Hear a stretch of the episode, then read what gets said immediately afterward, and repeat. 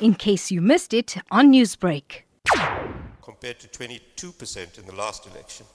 The ANC margin in Gauteng is now so thin at 50.2% that there is little room for mismanagement and corruption in Gauteng, or indeed other province, provinces or by ANC individuals that could cause reputational damage in Gauteng. It is a pressure point for the ANC in general.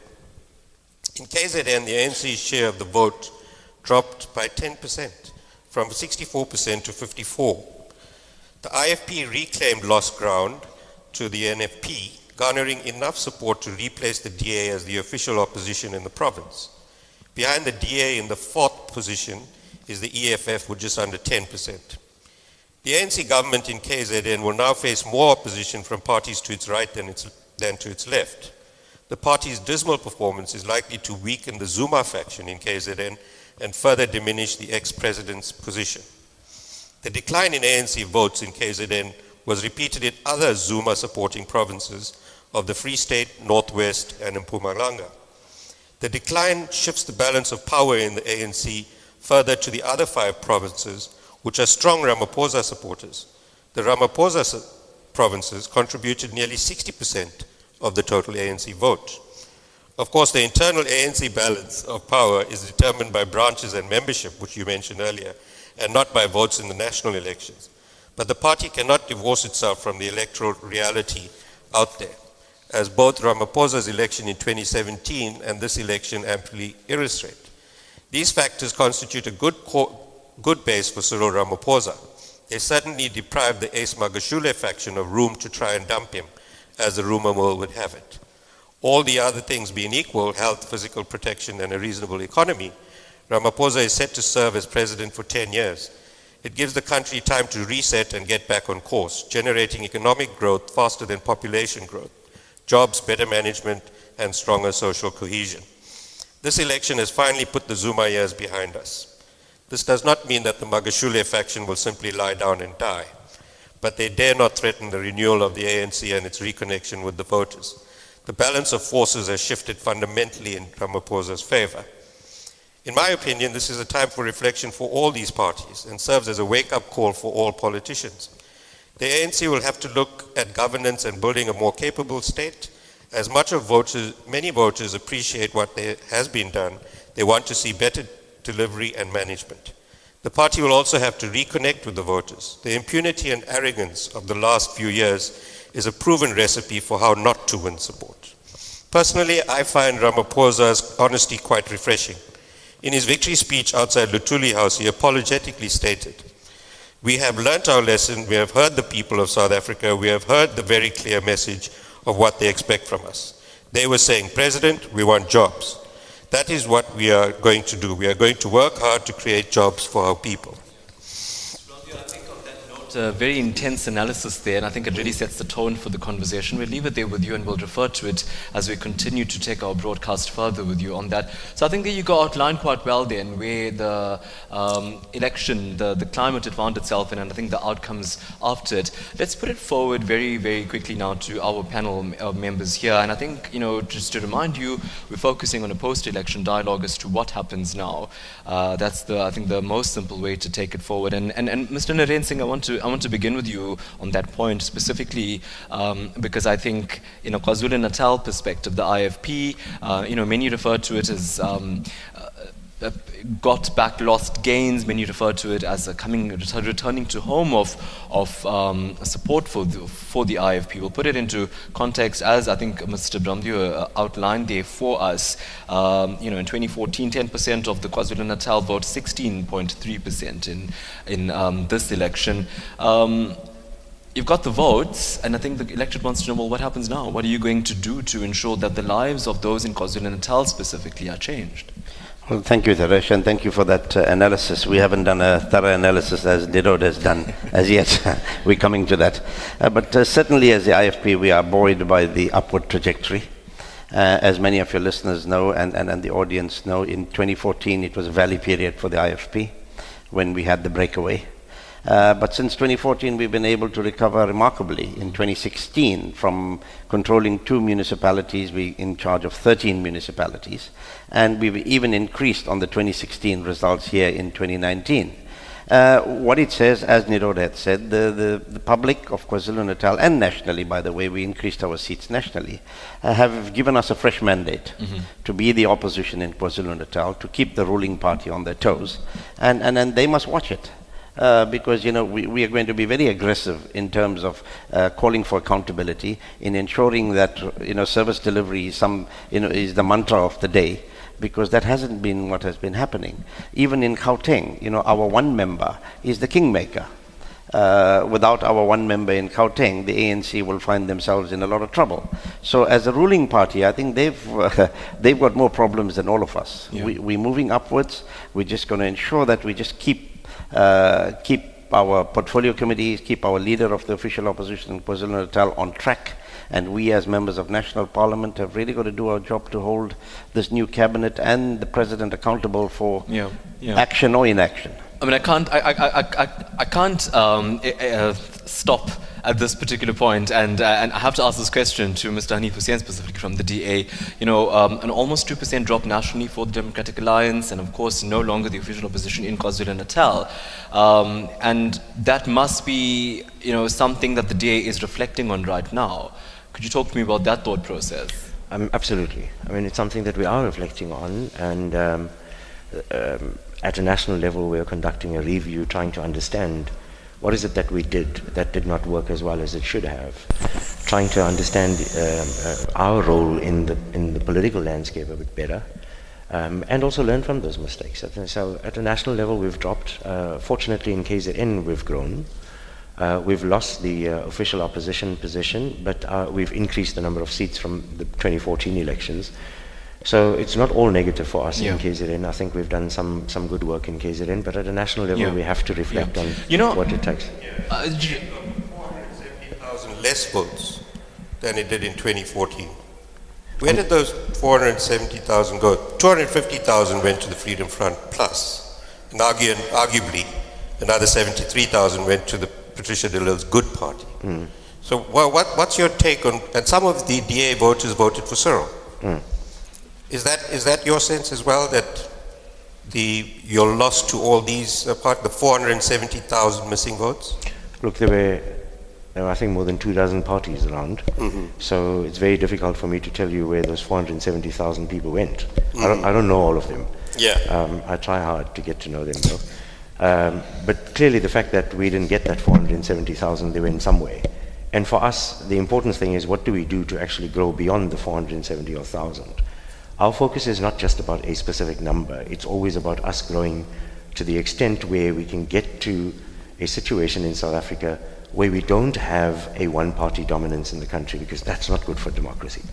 And that's what our long term vision is. It's not about counting the little, the, you know, the number of beans moving from place to place. And I think that uh, in time we'll be able to uh, uh, do the assessment, do the review, and you know, I put a message not too long ago on Facebook and I said, there's something about the DA that you know, you need to know. When we lose five rand, we'll invest 10 rand to get it back. Well, you just lost 22% 2% of your vote from 2014, from 22 to 20.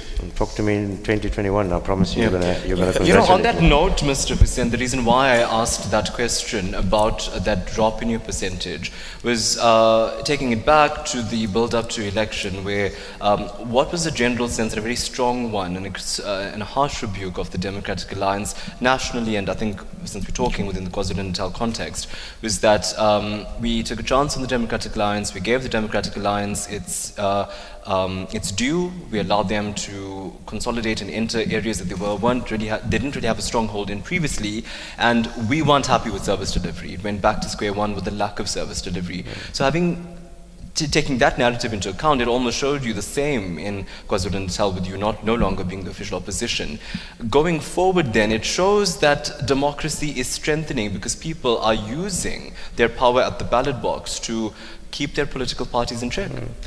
I think that the analysis that Nirod had done earlier is, is a fabulous one. You know, when he talks about political parties got punished, but not to the extent where it completely destroyed them. I think it's a very good message for all of us, for the in particular. Um, and we mustn't be arrogant about that. We must accept the fact that there are voters, that voters are getting smarter. Um, people are able to communicate much better today than they used to 10 years ago. Um, uh, social media is becoming uh, more accessible to more and more of our voters, and they could be able to share what the general feelings are in the country. And so we must accept the fact that in areas where we didn't do too well, we must, we must work harder uh, in order for us to be able to satisfy those voters. Yeah. If we're going to become arrogant about, um, we still think that we're, we're, we're doing a good job, and the voters are sending us a message that we don't see, then that's going to be the end of us. So we're very committed to making sure that we analyze. Um, uh, we haven't gotten there yet. We're busy with it. Um, exactly what the reasons were for in areas we didn't get the kind of support that Yeah. we want, and we must do. We must work harder to be able to get the job Mr. done. Naidoo, I mean, I think a uh, similar story, though different. I mean, you did emerge as the overall winner. The ANC did emerge as the overall national winner, still very much in control of the province, despite a 10%, almost 10% drop in your um, support there. Um, and again, the same question then from Mr. Hoosen. It's, it, it, it seems as if a lesson is being taught to the ANC, and it was a very harsh lesson taught in 2016, carried over now through 2019. Um, having said that, while you have a win, you've got to question the quality of the win. Well, certainly we would, uh, we would have been very happy with a 60% plus vote. And, but I think that the, the scenario has been set. We're on a path of renewal. We're ushering in a new era, politically speaking. And we're confident that uh, come the next election, we're certainly going to recover fully, uh, restore the ANC to its former glory of being a, a truly majority party, um, given the developmental challenges we face in our young democracy. Now, I'm very happy with some of the things that have happened in the last week. Uh, when the Premier of the Northern uh, Cape, Premier Saul, says no more blue lights, no more new cars, no more new houses, we're putting money into ambulances, we're putting money into people's housing, is indicative of a changing mood. And I think that we're going to see more of this. You're going to see a whole new era of politics in South Africa. In fact, I think the opposition is going to have very little work to do, uh, very few issues to raise, and uh, we certainly will, will recover fully. N- Nirod, you're, are you, are you convinced? Because you've got this, the, this message coming through from an ANC who's got a dwindling support level, um, you know, albeit small ones, but it's still showing a, a drop in support. Um, and they say we're working on renewal, we are working on uh, unifying the party, we have procedures in place, but then you know there are comments like Mr. Fikile Mbalula versus Ace Magashule as was made in Pretoria um, on the election floor. Your thoughts on if the ANC is actually working to get their house in order to ensure that they don't continue this kind of electoral drop in support? You know, I think the it was Thabo Mbeki who coined the, the three evils facing South Africa, that of poverty, inequality, and unemployment. Mr. Naidoo will bear me out, that was the mantra of the ANC. But then in comes Zuma, and he added corruption and poor service delivery to the three evils. And I think the ANC has a lot of work to do to weed out that corruption and get that service delivery right because they are the majority party and a lot of these protests are taking place in their wards and their strongholds. And as has been seen in Durban, they often turn a blind eye to it when the municipal workers ran amok in the center of town. Uh, instead, they went and paid them for their striking time. So I, they need to show uh, that they mean what they say, and I'm, I'm not getting that sense right Yeah. now Yeah. from the ANC. Yeah, because that's going to have a major impact on the confidence levels, uh, I think, going forward. But, but Mr. Madokwe from the ACM, and I mean, uh, this is what politicians are putting forward here. You know, they talk about, yes, we understand that we may not have performed so well. We understand that we did perform well, and this is owed to clean governance. This is owed to the fact that we're on the ground wanting to serve. I mean, this is basically the reasons why these particular three parties have had the run they've had um, the, in the election. Um, and, and shifting away from the politics of it now, the dynamic of it, the seats of it, the numbers of it, ultimately you have a cabinet in place, you have a provincial legislature in place. If any South African is unhappy with what these politicians are doing, what can they do about it? Yeah, Taresh, thank you very much, and the viewers. I I want to say, as Active Citizens Movement, we we support the view that say we uh, respect the, the the will of the people. When the people have spoken, we, we, we, we, support that view, that, that, that will of the people. But what we need to remind political parties is that the time for blind loyalty is over. Yeah. And the time for uh, the voters for, for in this century are more smarter. They are not like the ones of 1994, where they can see what is right and what is wrong. What is happening now, we're coming from the culture of impunity and the culture of uh, corruption and, uh, and, and, the culture of uh, unaccountability. Yeah. So, what we, we, we want as citizens, as civic society, is people who account to the citizens. I think it's about time now that we change the electoral system. If you look at the issue of eThekwini, I, I can hear now the ANC is talking about renewal and all that. But eThekwini issue is, is, is, is talking another story, where someone is staying to power, where this person who's staying in power uh, is implicated in corruption, and this is a serious offense, and the whole world can see that this person must be set, put aside so that the right person can take over and run the municipality. Uh, we as taxpayers are, are not secured there because our monies are, are not safe, and the people who are, who, who are, who are whistleblowers' life at stake there. So it is about time that all political parties catch a wake-up call. And uh, I think there's a, there's a representation that is going to be made in Parliament soon where there's a talk of changing the electoral system. We as Active Citizen Movement and other civic organizations are going to go to Parliament and Yeah. Advocate for that because, because uh, political parties now are more powerful than the citizens. Right. And they are not accountable to, accountable to the We're going to go to audience members now, so you can prepare your questions and raise your hand, and we'll facilitate um, your your participation in this process, and you can hold these politicians to account and talk to us specifically about how do you keep your link with democracy strengthened, and how do you raise it as you need to to ensure that it is strengthened. Bef- while we get ready for that, Niro, two points I want to raise with you here. Um, the, the one about um, action, right? everybody has it on paper and everybody delivers a great little soundbite about it as to what they're going to be doing, as to how renewal is working, as to how clampdown of corruption, how the change in system is working. Um, but what is signed into action is something that often um, is, is different. Your thoughts on that, citing the example that uh, Ben Madokwe raised about, um, you know, I, I- I think you have politicians talking about, well, we want to cut out underperforming members. Any member who has any sort of um, allegation of irregularity against them, we are going to be dealing with that effectively, but then not. So let's talk about action. Well, um, I think uh, President Ramaphosa had compromised himself in certain degrees in, the, in his cabinet appointments. Um, I'm hopeful, I'm optimistic that uh, the rotten eggs in the ANC, the 22 that were raised by the Integrity Commission, would be brought to book and be removed in the near future. What I'm disenchanted with is the fact that we have a forensic report and a judicial report on the VBS scandal, and yet we don't have any prosecutions. So there's all these commissions of inquiry going on, but very seldom do we see any results.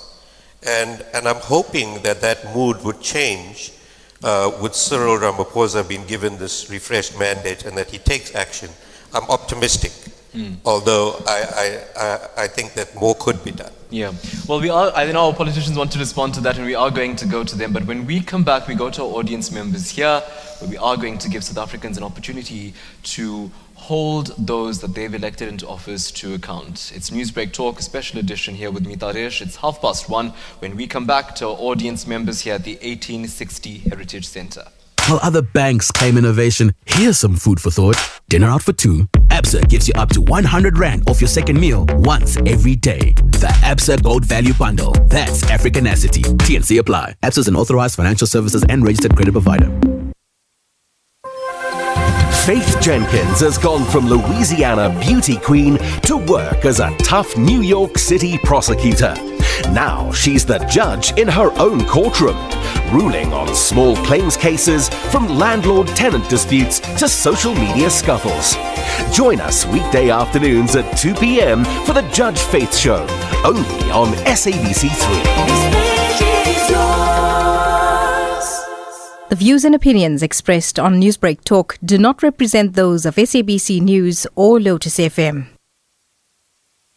The Heritage Centre in Derby Street here is hosting a post-election dialogue and Newsbreak is assisting them and facilitating it. It's a amalgamation of political parties, civil society, and I think even the public broadcaster wanting to entrench and strengthen processes of democracy. So that's what we're doing this afternoon. We're going to go to audience member now. Say your name? My name is Prem Iyer. Mm-hmm. Uh, my, quest, uh, my statement here this afternoon is President Cyril Ramaphosa talks about the new dawn. Now, while talking about the new dawn, we have the election of Pravin Gordhan to a cabinet, and there's a question mark hanging over him as far as the public protector goes. We also have provincially Peggy Nkonyeni, who also has a question mark hanging over her, obviously uh, with the NPA Mary Charger there. And coming to the top, the topic of the day is the mayor of Tekwini, Zandile Gumede. I mean, it couldn't take Cyril Ramaphosa weeks and weeks after she has been charged for money laundering, fraud, corruption, and wait for a report while the city is burning. We, we really question the new dawn of Cyril Ramaphosa. Okay, wonderful point there. Thank you so much, Mr. Iyer. We appreciate it. Uh, next audience member right here at the front. Uh, my name is Jerem Reddy. I'm one of the conveners of the History Society based at the 1860 Heritage Centre. My question is directed to Logi Naidoo and the ANC. Uh, Mr. Naidoo, I think you would agree that the question of accountability is very central to our democratic dispensation. The fact that we don't have constituency representation undermines that accountability. We had, I think, during the Mbeki era, the Van Slabbert report, uh, which suggested that we should have a mixed representation, you know, and then we would have accountability. I would like to know from you what is the ANC going to do with regard to this type of accountability? Thanks very much for the question. We appreciate it. Uh, next audience member now. Sir, your name? Uh, my name is Azad Sidet. I'm from Phoenix, and I also, also a member of the South African Communist Party. Mm-hmm. As you know, Phoenix is made up of working class and poor Indians. Unfortunately, the majority of Indians in Phoenix are not even registered as voters. So the parties that are actually representing the Indian community are not really representatives of the people. However, if you look at Phoenix,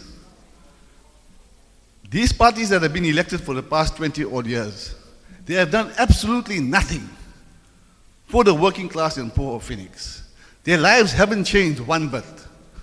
All the recreational facilities that have been there in Phoenix have all now been turned into gated villages. The sports facility has crumbled. Everything, all the infrastructure has basically been destroyed in Phoenix.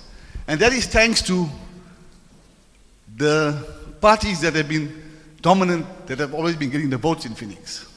Sadly, from my observation, these councillors who so-called represent Phoenix, they did the people of Phoenix dirty. Everyone in Phoenix that owns a car will tell you that they all had their tires bust on Kisani Drive.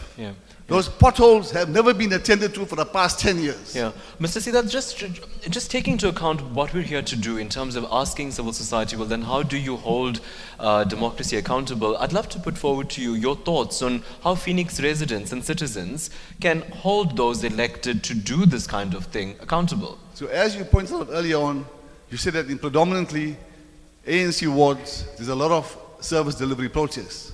And going forward, the people of Phoenix also need to follow that example. We need to also make Phoenix ungovernable.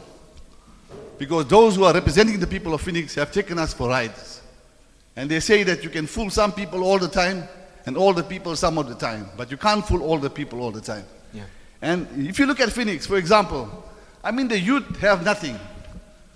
And you can see what's happening in the news, teenage suicide and things. Yeah. The reason is these counselors have done nothing to provide the children because we are not, the majority of us in Phoenix don't have iPhones and Yeah. PlayStations. We, do not, we are not even part of the social media network. Mm. The majority of us. Mm. Some of the children in Yeah. Phoenix haven't even come to town. They never Right. even know what the beach looks like. We'll leave it there with you, Mr. Siddharth. We appreciate those points to raise. Uh, do we have another audience member at this stage? No, no one else at this stage. And I think interesting fodder for us to dissect there at the beginning. And I think some, some tangible issues um, raised. I think three very important ones. I think it's, it's something that uh, we'd be quite interested to dissect. I think the first one comes through, and I think.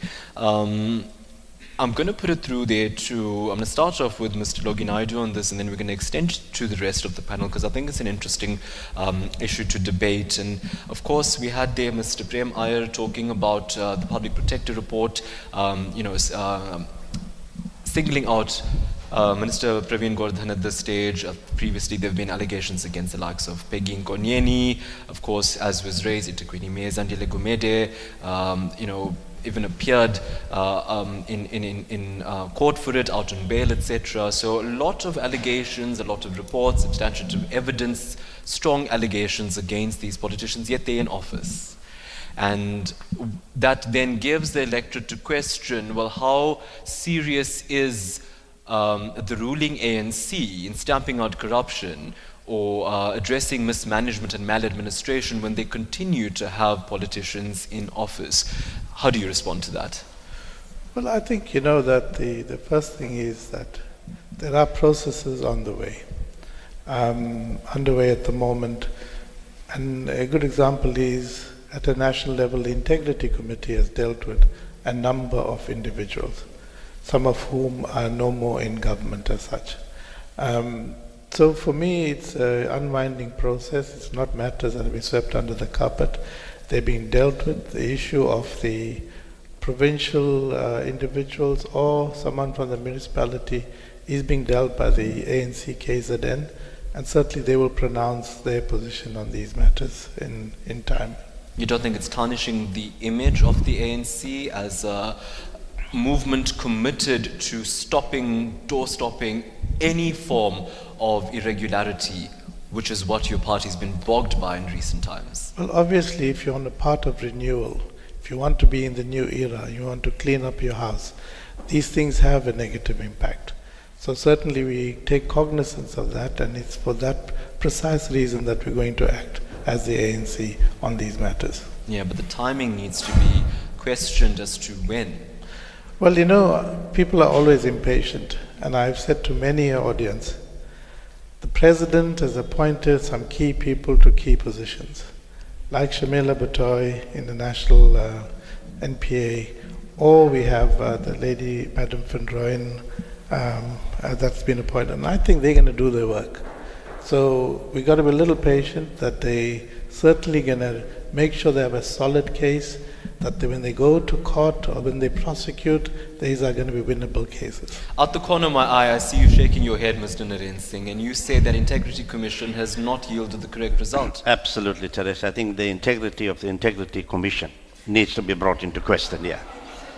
Because, you know, if you see, if you see what that Integrity Commission has been trying to do, they, I mean, they've been mentioned some time ago. You know, we talk about President Ramaphosa and the new dawn. He doesn't have a magic wand. The, the, the success of President Ramaphosa is going to be measured largely by internal dynamics within the ANC. And looking at the cabinet that he has appointed, it, it, you know, some of those appointments leave a lot to be desired. You know, Mr. Sidat said you can fool some of the people some of the time, you can't fool all the people all of the time. We speak here as if this 2019 election was an event, and we're looking post event what happened. An election is part of a process, a process of political parties going out to the electorate to get a mandate. The ANC have been in power for the last 25 years. They didn't come about in 2019. So now, why do you talk about this new dawn and new uh, direction and new trajectories, etc.? You should have done a number of these things over the past 25 years. Look at the Indian government that were appointed. Exciting, you know. They, they hit the ground running. Yesterday, Prime Minister Modi made some announcements on helping farmers, on helping uh, students with bursaries. It's not as if, you know, we're going to go and have a workshop. Uh, Professor, you spoke earlier about a task force. You know, I've heard so much about task force in government. I'm sick and tired of task force. Every time government wants to do something, instead of aiming and firing at the target, Before we fire, we'll say, no, let's go and have a workshop.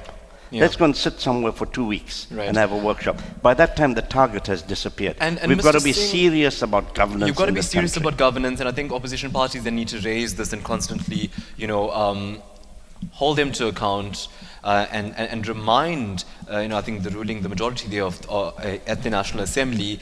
How do you do it though when you look at the numbers and, and, and, and this is comes back to what uh, you know Professor Reddy had asked and we are going to dissect that but how do you then do it with the amount of support you have in the National Assembly to hold that ANC to account and say listen act on the integrity You see, Ben made a very, very important point earlier on, and I must agree with him fully about blind loyalty and blind faith. You know, when we go there as members of parliament elected by the citizenry of the country, we go there to hold government to account. We go there as members of parliament. But what happens with the majority party? Let's look at the Nkandla case. We as opposition appealed to members of that majority party in the committee, please get President Zuma to acknowledge that he will pay 50 rand because there has been some benefit that he has attained personally. They flatly refused until they had to agree eventually and they removed him. But this blind loyalty, blind faith is not going to take this country forward. You see, the state is made up of three arms. It's made up of the judiciary, and I'm glad Judge Navi Pillay is here. The judiciary, the executive, and parliament. Parliament is not holding the executive fully accountable because many members in the majority party just have blind faith, blind loyalty. They succumb to those ministers and there's no questions. Yeah. And when we want to ask questions, then they, but fortunately we have civil society. You know, uh, equal education and other organizations. We have the Constitutional Court. They've been pronouncing on a number of issues, and sometimes I feel it's the Chapter 9 institutions that are exerting more influence on what happens in government than us. Yeah. But we will continue to fight this fight on behalf of the residents of South Africa. Your thoughts, Mr. Hanif Hoosen? I think specifically, uh, I think, I I think um, away from this issue to what Professor Jairam Reddy had issued um, about the, you know, the lack of constituency representation and how this is hurting that process of democracy. Your thoughts on that? Yeah, as, as the DA, we've made our position very clear on it and that we support that, that there, there should be a mixed system. It shouldn't be a case of uh, one or the other. It should be a, a, where people elect uh, directly their representatives as well as proportional representation. Because if you don't do that, then you're going to get into a situation where even minority groups will not be able to have representation in parliament, and that's even more dangerous. So we have to be careful about that. But we, we do support the view that there should be more accountability um, through ch- the change of, of the current system that we've got. But I tell you, Taresh, what's important here, and we're getting to that point, is not so much the system, but it's how much accountable the voters hold its politicians. And it's during these type of discussions, for example, be it at a national radio station or in the community, that people must participate and get involved Yeah. and hold their public representatives accountable. I want to come back to that point, but let's take it to Mr. Uh, Logie Naidoo because I know Mr. Professor Reddy had asked specifically your thoughts on that. Um, is, is the ruling party looking into that because there was discussion that there were and, and one needs to you know understand how they're going to be driving a particular process like this because it really seeks to entrench democracy which is you know fundamental for your organization Well, you know, my mind goes back to 1994 1996, or even during the constitutional talks. The negotiations centered around many of these issues. And we have to take into account some of the harsh realities. And I think the issue of constituency based representation is an important one, where you have direct election. But you've got to take into account the dynamics of South Africa. We've come from a history of racial segregation. We have segregated communities, we have uh, um, so much of division as such. And that was the reason why, even in the local government elections, as a compromise, we went for the so called A and B wards, leading eventually to the creation of democratic local government.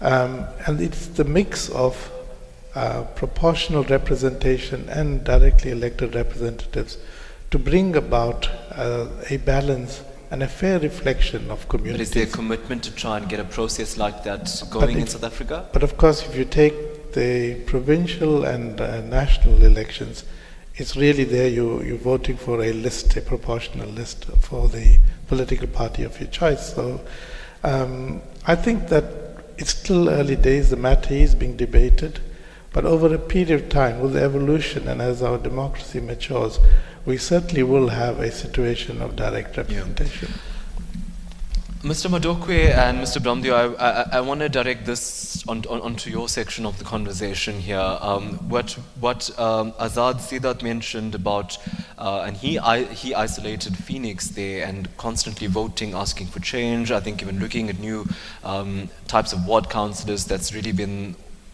the trajectory that Phoenix as a space has, has undergone. No joy though.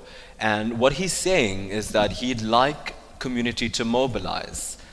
Ben, your thoughts on that? Because I know active citizenry has, has previously held a lot of protests and, and even a lot of diplomatic um, occupancy, if one could call it that. Your thoughts on uh, Azad's suggestion that Phoenix should be made ungovernable to get politicians to listen and effect change there? Yeah, thank you, Taresh. But what I want to support is the active citizens, movement is to make uh, uh, chaos and uh, riot in the area. Yeah. What we need to do is make sure that as citizens, we make those in power to account. And by doing so is to make sure that uh, we demand what is ours as citizens. But uh, you, see, Taresh, we're always going to have challenges if we are not going to go deep down and address this issue of our electoral system because it's the one that make us to make people accountable. Because the problem we have is that if you are voted by your political party, you are accountable to your political party. That's why we have a situation in eThekwini now that you cannot remove somebody until the party is convinced that that person must be removed. So I think it's about time that political parties in national and provincial uh, government uh, agree that uh, the, the, the, mixed system must be in place in moving forward yeah. so that we make sure that people are directly elected because the people who are not directly elected they will do as they please as we, you know now and also this thing of uh, uh, people to be directly elected will touch to will, will, will give us ethical leadership and will strengthen democracy. Yeah. That, that's why we have these problems because the political parties will come with their list and say this person will be a councillor because that person is loyal to his political mm. party. But what I can advise the gentlemen there is that they need to mobilize society and make sure that if the councillor is not delivering, there's ways of removing the councillor yeah, in this yeah. system where you can say, we don't want this councillor, we want uh, by-election because this councillor is not calling public meetings because the councillor must call monthly meetings yeah. in terms of law. Thanks, if, if, thanks if, for if, that. If, if, if, they want to do that, they can start that process now. Thanks for that, Mr. Madokwe. Mr. Bramdeo, your thoughts on that, on, on, specifically the point before we talk about uh, constituency representation, to talk about um, issue of protest, issue of really making a space ungovernable to get the attention. Before you tell me your thoughts on that, I want to offer to you that it's unfair even in 25 years of democracy to expect South Africans to go to that extent, to starve in order to get noticed. Yes, absolutely. I think I agree wholeheartedly with Mr. Madokwe's analysis that the electoral system itself is flawed, fundamentally. In Durban, for instance, you have 100 ward councillors elected, and then you get another 100 of them appointed before because of proportional representation. It's doubling our budget, our expenditure on this is just to accommodate this flawed electoral system. We've got an extra 100 councillors. It's, it's not workable. I think that's one of the things. And then you can't hold anybody to account. And I will uh, agree with the uh, IFP representative that when he tried with Nkandla to go to get some justice there, Zuma can very well put up his hand and say, I'm here by virtue of the ANC and can shout all you want. Mm. He's not held personally accountable, as is Mayor Gumede. So I think that's the fundamental flaw in our system. And as uh, Mr. Madokwe says, we should all the parties should agree to re-examine uh, the electoral system so that it's more uh, accountable to the electorate. Yeah. Well, we're going to take a break and then go to another audience member. And as we wrap up to about 10 minutes of our broadcast now, um, I'd like to zero in our focus, our attention on um, issues of dealing with what you have currently. You have uh, parliament in place, you have a KZN legislature or a provincial legislature in place. What do you do if you're unhappy about what they're doing? Let's try and zero in our efforts onto uh, finalizing that point. But we're back after this and we're going to go to audience members again. The clock is ticking for the 94th edition of the Comrades Marathon. The greatest test of endurance for thousands of runners. 2019 brings you an uprun from the Durban City Hall, and the finish line is 12 hours later at the Scottsville Racecourse in Pietermaritzburg, covering a distance of approximately 87 kilometers. Individual journeys are different, but the collective destination is the same. 2017 and 2018 back-to-back champion Bongumusa Mthembu is on a mission for a record three titles in a row. He smiles, he waves, and he's done this twice before. Back-to-back victories for Bongumusa Mthembu, his second. Don't miss out on the ultimate human race, the Comrades Marathon, on Sunday, the 9th of June at 5 a.m. on SABC2. And report on your favorite SABC radio station. Sizongoba. Together we triumph.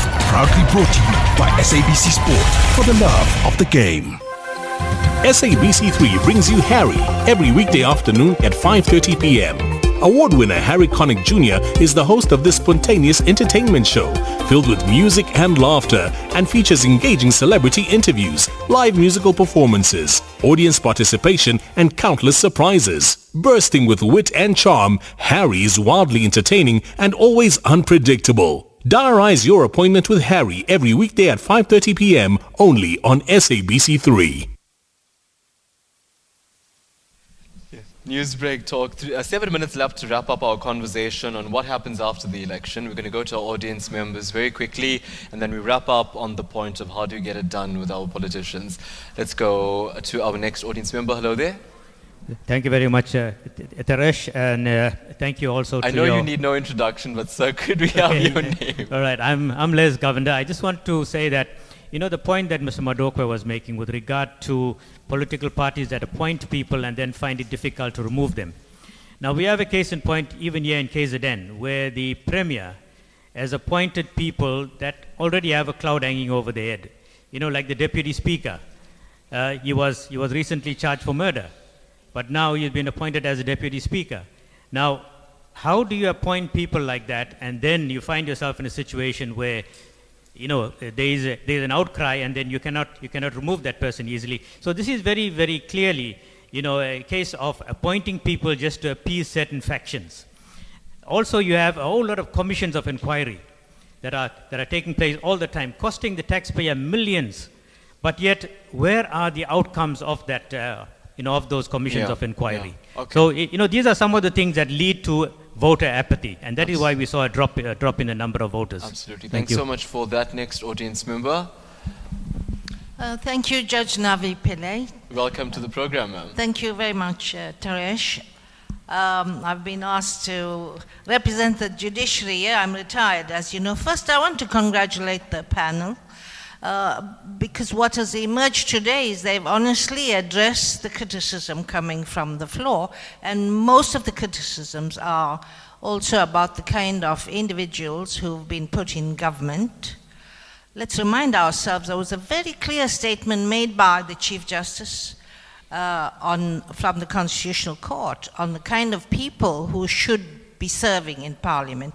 They should be on merit, they should be competent and diligent, and people with integrity. But we all know there's been a lot of horse trading going on.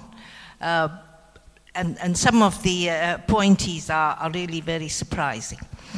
Uh, we are here to discuss accountability, and I like the uh, point made by uh, MP Narend Singh that Parliament should be playing a bigger role. You represent the people there. So, Parliament, like parliaments do all over the world, should behave as a representative of the people and not be so politically partisan. I heard uh, ANC Logan Naidoo speak about the rhetoric that the ANC uh, utters about gender equality and so on. So, firstly, I notice you're all men seated on that panel. None of you address the issue of violence against women, Yeah. Poverty that, that women experience the most. Uh, so, what I'm saying, yeah, you have to deliver on the rhetoric. I've heard so many of you say you want to be in touch with the people. Yeah, how are you going to be doing that? I'd like to hear that Yeah, answer. yeah, wonderful. Uh, and, and please settle your problems and don't burden the courts uh, again and again with your political disputes. Ah, the judiciary has spoken. So much to talk about, gentlemen. Is there enough time? There never actually is. So I think let's wrap it up on, on, on, on that very point there about, um, you know, political partisan versus representing the people at Parliament. Ultimately, that is what you're there for as an elected MP by virtue of the oath you take um, and the oath given to the, you know, to the President right down to the members of Parliament. So let's talk about that and we'll go around the, uh, around the room, around the table about it. Um, you know, how does one then ensure it's, you know, it's, it's not political partisan, it's not horse trading, it's not um, factionism, but instead it's an actual representation of the people. Mr. Singh. See, unfortunately, Taresh, we don't live in an ideal world.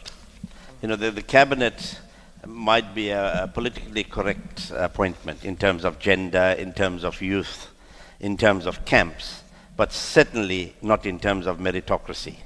Far from people being of merit. I know many of those people, and I don't want to mention the names, who are in the current cabinet. And, uh, I mean, their past participation leaves a lot to be desired.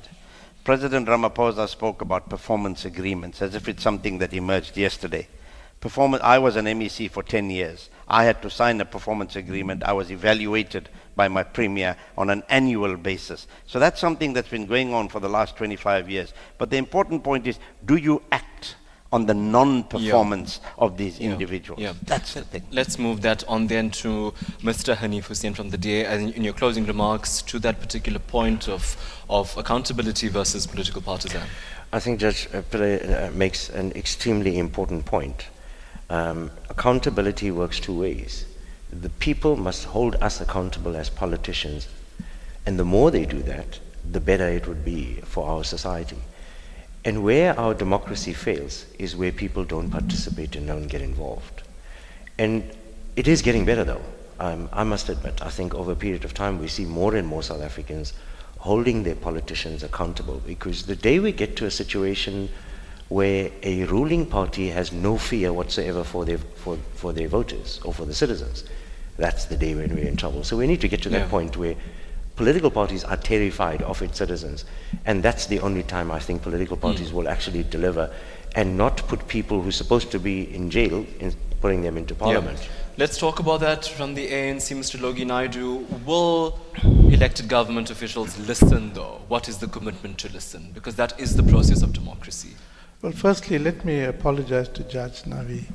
Um, Nomagugu Simelane, our new MEC for Health, was going to be here as the representative, but owing to matters of the province, she's not here, so I'm only a stand-in male they found to put here.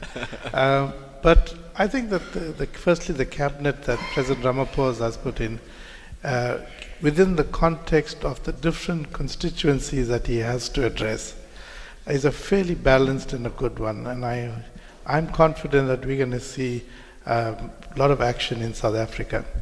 On the issue of accountability, and I think, you know, in any democracy, but it must be obviously within the context of the ruling party. If the Labour Party is in power in, in the UK, if the ANC is in power in South Africa, within the context of the party political processes or party policies, there must be the accountability in that the parliament can hold members of the executive accountable for their actions and for Yeah. implementation of Yeah, policy. we'll leave it there. And I think, gentlemen, uh, Mr. Ben Madokwe and Mr. Niren Bramdeo, uh, uh, Nirod Bramdeo to talk to us about as we wrap it up. Now, how then do you advise citizens to do this accountability, to keep at it, to keep it going? What the citizens need to do, they need to continuously uh, uh, make politicians accountable. As uh, citizens, like as ACM, we have partnered with other civic organizations. We have formed a coalition of civic organizations. Yeah. We call ourselves a coalition of the poor. Among the organizations that are there is uh, Right to Know, uh, Asonet, Bunyabama Hostel, and others, and other ratepayers. If you can recall, we marched to City Hall before the IFP march to demand the mayor to step down. So that is part of us. We need to be uh, united in terms of making sure that uh, politicians are accountable because once we are not united, we won't be able to Yeah. achieve what we want to achieve. We'll leave it there with you, Mr. Madokwe. Mr. Nirod Bramdeo, in your closing comments of this, you're talking about communities rallying together to hold politicians to account and for politicians to, you know, have a conscience when they do their job. Your Yeah, thoughts on that? I, I, I- I'd come back to my opening gambit that uh, I think we, it was a good election and we have a good president. Uh, I'm optimistic that he will weed out his rot and that he will push the reset button on South Africa and we'll get there. Uh, That's, that's my closing remarks. Yeah. I, I think it's work in progress and we're going to have to give him the space to do that. Yeah. Well, we'll leave it there. We thank you very much for your time, gentlemen, in the absence of the lady. We thank you very much for the time uh, for joining us today. We'll have to leave our broadcast here at KMUA courtesy of the team, executive producer Selma Patel and Rachel Badi with assistance by Manik Thor. Back tomorrow, 1 to 2, and a very big gratitude to the 1860 Heritage Center for inviting Newsbreak Talk to facilitate this conversation. From me, Taresh, hey, have an awesome day. Newsbreak, Lotus FM, powered by SABC News.